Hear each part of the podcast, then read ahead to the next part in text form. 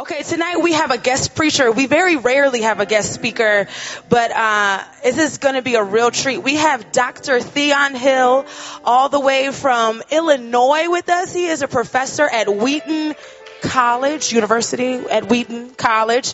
Yeah, which is like the Harvard of Christian colleges, I've heard from Doug. Doug went to Wheaton. he, he stepped away. He felt embarrassed. Uh, it's a really good school. I, I actually, this is, today was the first time I actually met Dr. Hill, but I've read some of his writings and heard some of his sermons. So be prepared, like, to hear the word of God proclaimed boldly. Um, yeah, I think that's gonna be, yeah, come on up. Greet Dr. Hill. Dr. Theon, Theon. Reverend Dr. Theon Hill. Okay, let's pray for him. Father, we th- well, stretch out your hand if you're willing. Father, we thank you for this vessel. We thank you for this man of God. Would you uh, empower him to preach your word with boldness and with authority and with clarity?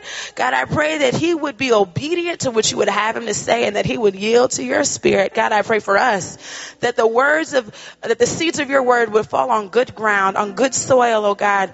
Uh, turning back an ab- abundance of fruit, kingdom fruit, God. Lord, we praise you. We give you thanks, honor, and glory. It's in Christ and we pray. Amen. Amen. Greet Theon one more time.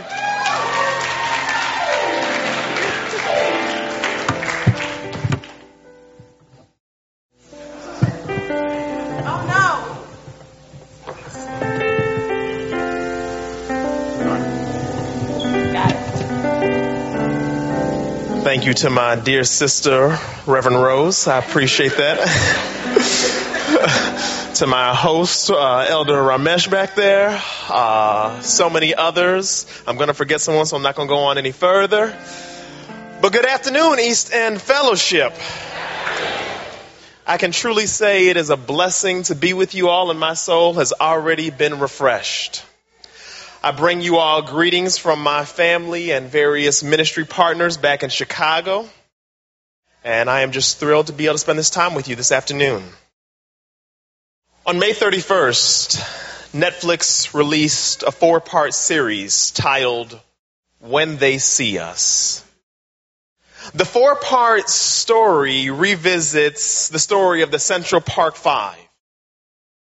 If you're unfamiliar with the story, five African American teenagers were falsely accused and convicted for the sexual assault of a female jogger in New York's Central Park in 1989, despite limited evidence and inconsistent testimony supporting the charges against them. Only when forensic evidence exonerated them and the true offender made a full confession were they released from prison and granted a $40 million settlement from the city of New York. This story speaks to the legacy of justice deferred and denied, the inequalities that persist within our criminal justice system, and the ways in which certain lives are valued more than others. These realities often overwhelm us. I remember my freshman year of college, there were five African American classmates of mine who all dropped out within the first two weeks. They didn't drop out because they couldn't cut it academically. They didn't drop out because of finances. They couldn't, they, they dropped out because they couldn't handle the racism that dominates the higher education system so often.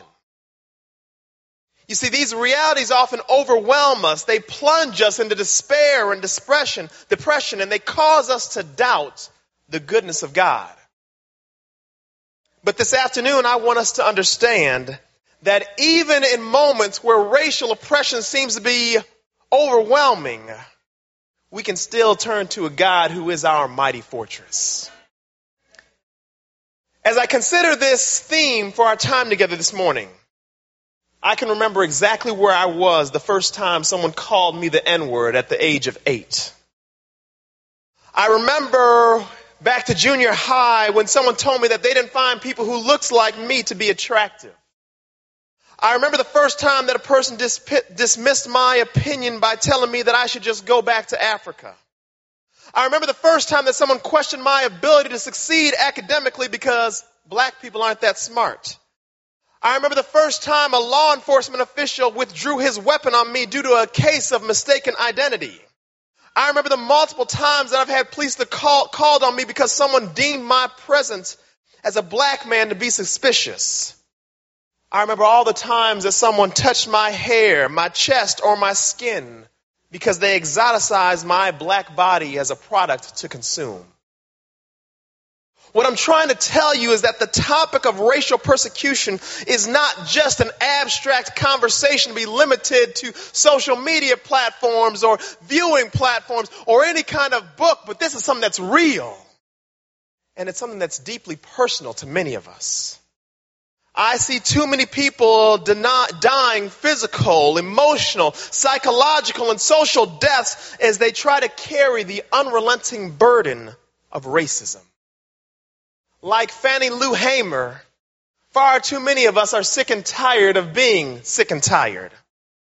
Like W.E.B. Du Bois, many of us are wrestling with the question, how does it feel to be a problem? Like Toni Morrison's memorable character Sethe in Beloved, many of us live suspended between the nastiness of life and the meanness of death. I want to know this afternoon, who is our God? In the midst of racial persecution. Now keep in mind, you might not have experienced racial persecution. That is not a permission to turn your ears off. Whether you dealt with racial persecution or some other persecution, this message is relevant to you. I think of Lorraine Hansberry's classic book, uh, A Raisin in the Sun.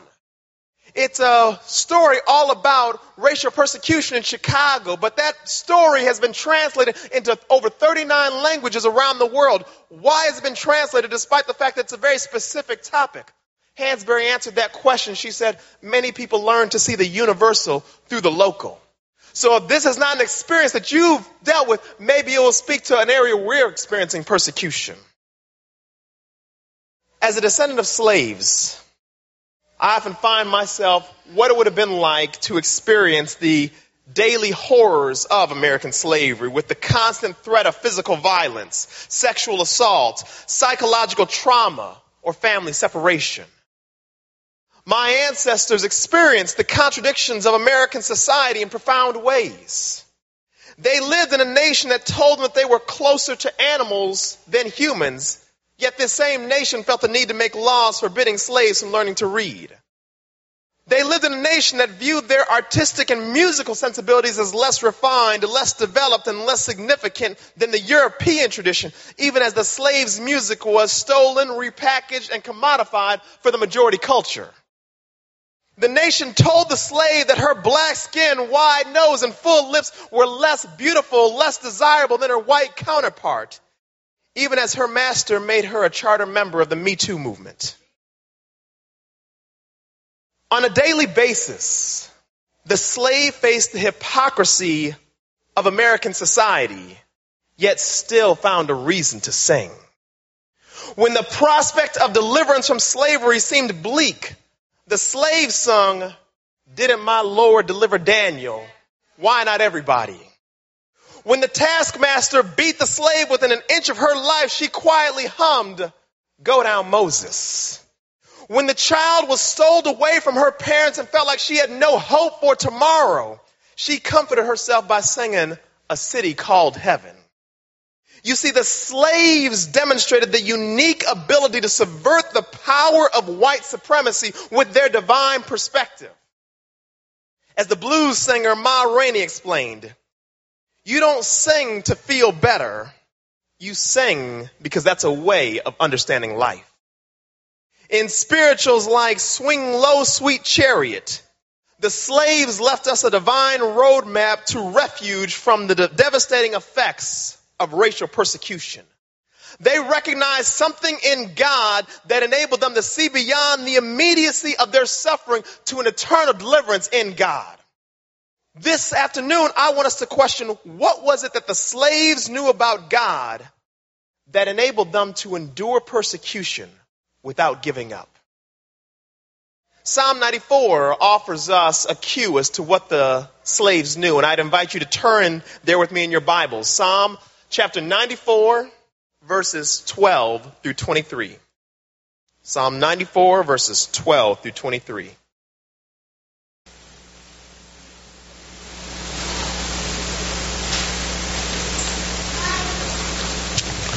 All right, I'm going to read from verse 12 to verse 23.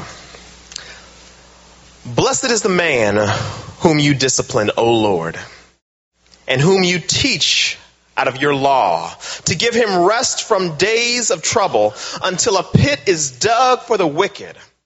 For the Lord will not forsake his people. He will not abandon his heritage. For justice will return to the righteous, and all the upright in heart will follow it. Who rises up for me against the wicked? Who stands up for me against evildoers? If the Lord had not been my help, my soul would soon have lived in the land of silence.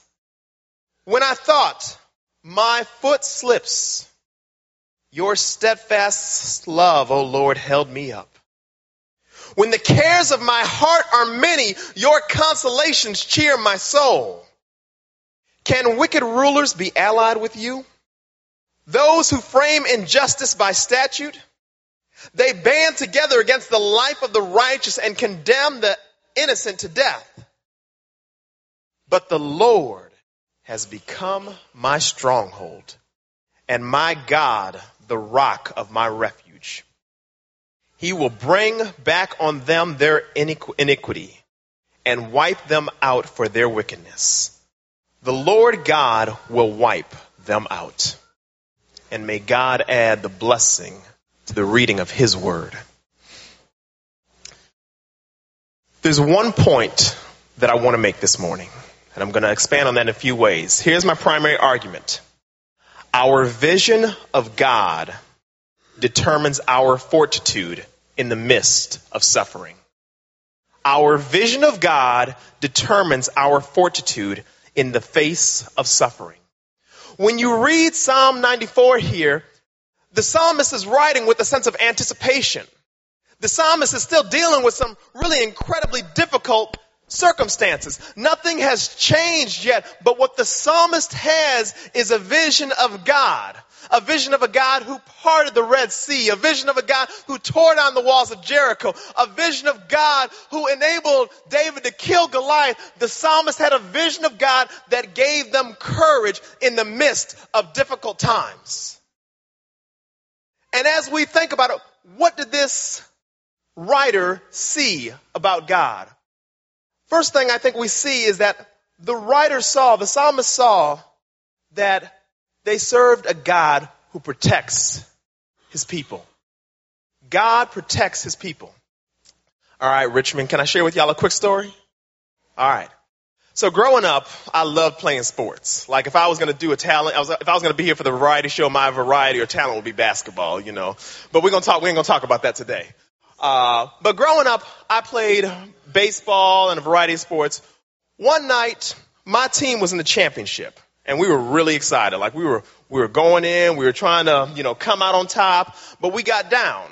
And as was true whenever I was trying to mobilize my team, I like to talk a little bit of stuff. So I get on the diamond, I'm up to bat, and I start talking stuff. Well, you know, usually when you're talking trash on the diamond, it's just kind of you and the opposing players. Well, the opposing coach decided to get in on the act. He started saying some really nasty things about me so that everyone could hear. Now, if you play baseball at all, you know when you're up to bat, you're kind of isolated from everyone else. You're the only offensive player on the diamond. So what this coach was trying to do is make me feel isolated from everyone else so that I would feel lonely and I would have no support up there. But you see, this coach didn't realize something. This coach didn't realize that I had a father in the stands. And you see, my dad is west side of Chicago, born and bred, Fulton and Homan. And he don't play. Now, my, my father had just come from work. He was a criminal defense attorney for 35 years. He had just come from work. He was in a three piece suit, but someone was making fun of his son. So, this man, my dad, being the crazy Negro that he is, runs on the diamond in a three piece suit, tries to jump on the coach, saying a lot of words that I can't repeat right now. Why? Because he wanted that coach to know you ain't gonna mess with my son. Now follow me. The coach thought I was by myself. the coach didn't realize that I had someone in the stands looking out for my welfare. Sometimes in the game of life, you can feel all alone. You can feel like you ain't got no one to support you. You can feel alienated and isolated in the midst of forms of oppression. But don't forget, you got a God watching out for you. And let me tell you, this God cared about you so much. This God cared about you so much that Jesus Christ came to earth to die for your sins. Tell me, how can we trust Jesus for our need for eternal salvation, but we can't trust him for our daily need of protection? It's kind of like what Zora Neale Hurston says in her classic book. They looked as though they were staring into the dark, but their eyes were watching God. Because even in the midst of tragedy, we know that our God is still protecting us. That's what the psalmist is writing about right here. It's difficult, but I know my God got my back. I know my God is not going to leave me alone. I know my God will run on a field and get violent if he has to in order to protect me. That's the God that we serve. So we can be confident today, no matter what we're dealing with. But it's not just that the psalmist anticipated a God who protects us. The psalmist also anticipated a God who comforts us. A God who comforts us. It's not just God, that God kind of leaves us out there, but God is that person in the middle of the night when you're suffering who will calm your soul, who will bring a word that allows you to sleep at night, who will help you deal with all the psychological trauma that forms of oppression face. And I think one of the things that most that comforts us about God is we know from scripture that our God sees us in our suffering. One of the things I tell my students all the time at Wheaton College, the worst thing in life is not someone hating me. The worst thing in life is someone not seeing me. It's the apathy toward my existence that's the most difficult reality to face. And you know, scripture tells us about a sister who was facing this very reality. Her name was Hagar. Hagar was dealing with some really difficult stuff, if you understand her story in Genesis 16. She did not have a choice over having a child with her master. When she had the child by her master, the master's wife decided that he wasn't happy, she wasn't happy that she had had a child by her master. It got so bad that Hagar had to flee and she ran to the desert. It was so bad for her in the desert. She was sure that she and her child were going to die. She just said, Lord, please don't let me see the death of the child. Let me go first. And in that moment, what does, what happens? We see the angel of God coming out of nowhere. And the angel says, lift up your eyes.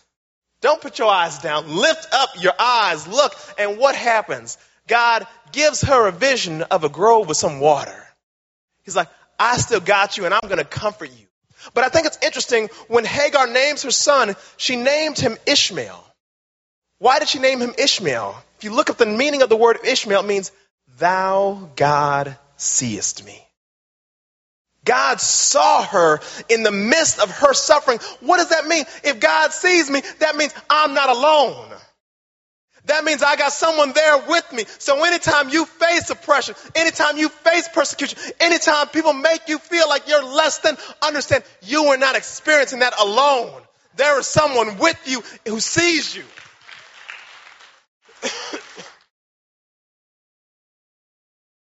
And third, God doesn't just uh, protect us, God does not just comfort us, but we serve a God who judges sin. When we think of the legacy of racial discrimination, we're talking about four and five hundred years.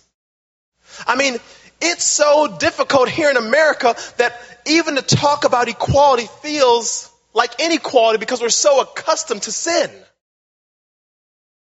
We're so adjusted to injustice that justice feels wrong. We can't even recognize it when we see it. And that's really difficult when we're talking about these realities. I think Dr. King said this in his 1967 book, Where Do We Go From Here? He's like, I realized as we went through the civil rights movement, when we say equality, we're talking about very different things. We're not talking about the same reality. And it's hard when you look at society today, when you look at who's prospering and who's languishing. There was a report that just came out from Chicago, where I'm from. If you live on the north side, the affluent part of Chicago, your life expectancy is about 90, 90 years old. If you live on the south side, it's about 60 years old. It's hard when you see those things to think, is God even paying attention to this stuff? Does God see what's happening in our nation? Does God see what's happening on how we treat people? Does Jesus care? But one of the things that this psalmist says is God sees the wicked. The only thing that gets me up in the morning is I know that God will punish wrongdoing.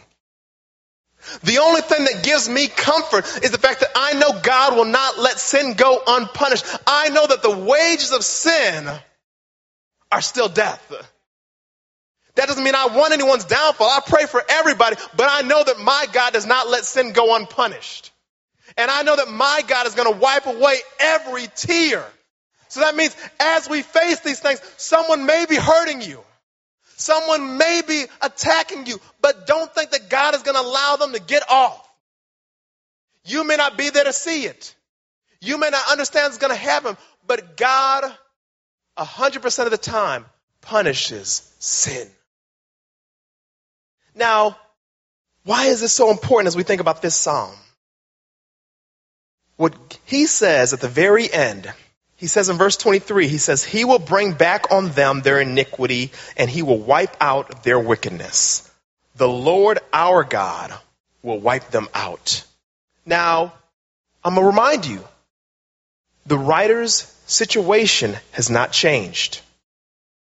The tragedy has not been resolved, but the writer's disposition has fundamentally changed because the writer can now see beyond the immediacy of the situation to the eternality of God.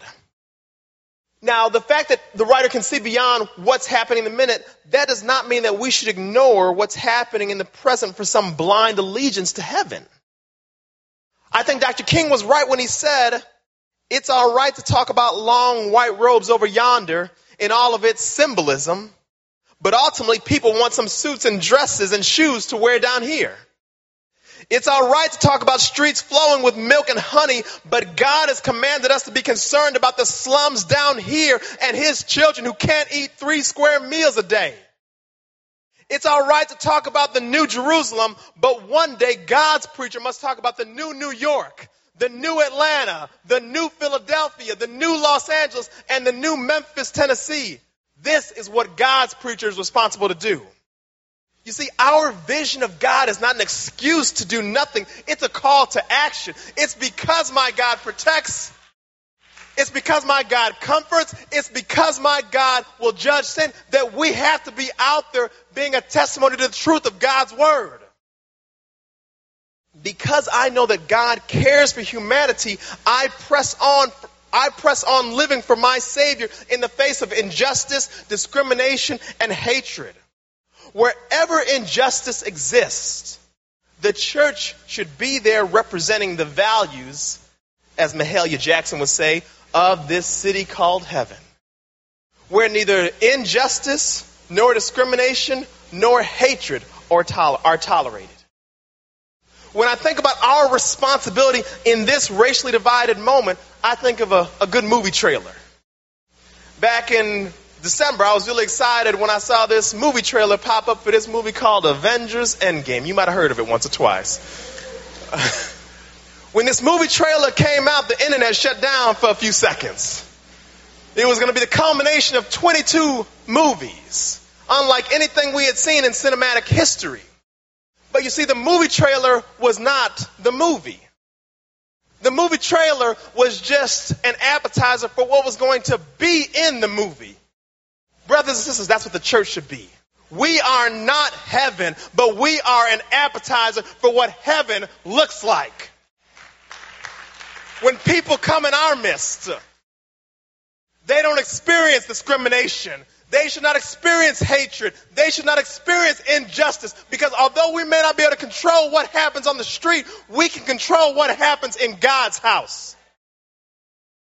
So we ought to be out there supporting our brothers and sisters who are refugees. We need to be concerned with the undocumented immigrants who are fleeing horrible situations in places like Honduras and El Salvador. We need to be concerned with our brothers and sisters wrestling with the violent opioid epidemic in Appalachia. We need to be concerned with our brothers and sisters from Asian American communities who are wrestling with model minority myths. We need to be concerned with Native Americans who are having their land continually robbed of them.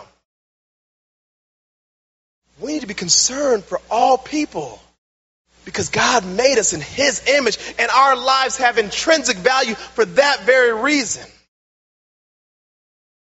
Brothers and sisters, let us not be discouraged in the face of racial tensions and other forms of injustice that persist in our society. Let it not cause us to fall prey to despair and depression as a contemporary poet named, uh, named Jermaine Lamar Cole, better known to you as J. Cole, said, There's beauty in the struggle. And because there's beauty in the struggle, even as we look at our society and see racial tensions at the highest levels as they've been in 27 years, we can still lift our voices and sing. Because we anticipate a day uh, we can lift our voice and sing till her, uh, earth and heaven ring. We anticipate a day in which they will ring with the harmonies of liberty. We're going to let our rejoicing rise high as the listening skies. We want to let it resound as the rolling sea. And we're going to sing a song full of faith that the dark past has taught us. We're going to sing a song full of hope that the present has brought us facing the rising sun of each new day that's begun, we march on as believers till victory is run. So let us sing on like the slaves who came before us, knowing that our music is not simply a drug to give us a quick fix, but a spiritually grounded practice of reorienting our perspective in harmony with the truth of God's Word. And that truth is that we have a God who will protect us as we walk through the fire. We have a God who will comfort us when we feel depressed. We have a God who will judge the sins of those who seem like they're getting away with crimes. May God bless us as we seek to preserve a divine perspective in the midst of a world who acts like God is not the righteous judge. Let's pray.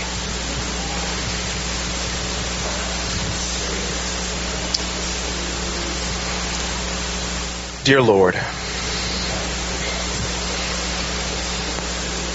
we come before you at a very difficult moment in our nation's history. Perhaps more than at any point in my life, I see people leaving the church. I see people being overwhelmed with depression. And I see people suffering all forms of social death because of this vicious, vicious scourge of racism. But Lord, we know that you are our mighty fortress who will comfort us in the midst of all of it. When we feel overwhelmed, help us to run to you and help us to find the grace to help that you've promised all of your people. In Jesus' name we pray. Amen. Thank you, Dr. Hill, for your word. Thank you for the encouragement that our God is a refuge, that our God is a fortress. This next song that we're going to sing just simply talks about the faithfulness of God through whatever season, through whatever we see in our nation, or just God is completely faithful. God is still enthroned. God still cares for us. God still sees us. God is still fighting for us. Great is his faithfulness in all the earth. Would you please rise with us for our last couple songs?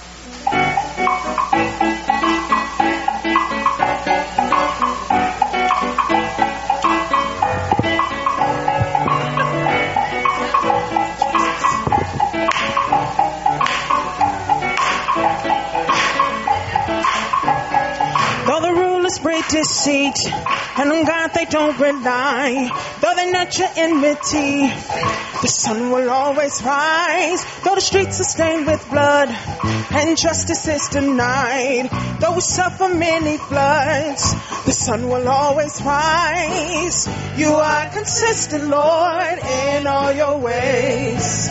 We set our hope in you, you never change. Oh, how great is your faithfulness! Is your faithfulness! Oh, how great is your faithfulness! Great is your faithfulness! Oh, how great is your faithfulness! Great is your faithfulness! Oh, how great is your faithfulness! Great is your faithfulness!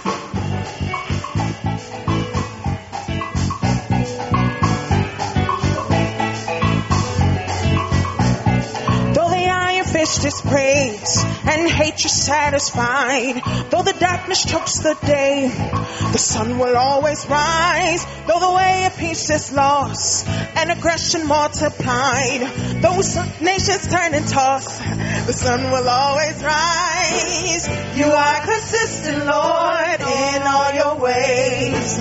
We set our hope on you. You never change. Oh, how great is your faithfulness. Great is your faithfulness. Oh, how great is your faithfulness. Great is your faithfulness.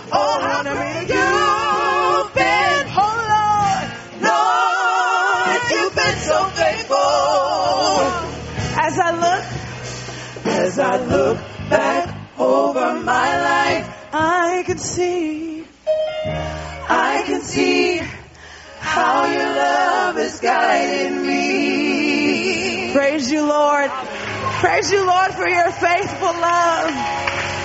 For your faithful keeping love. Praise you, Lord. All right, everybody, we're about to dismiss. I'm going to dismiss us. But before you leave, um, put your chair, maybe plus another one on a rack. So may the grace of our Lord Jesus Christ, the sweet communion of his Holy Spirit, rest, rule, and abide with you now and forevermore. And let all God's people say, Amen. Go in peace, y'all.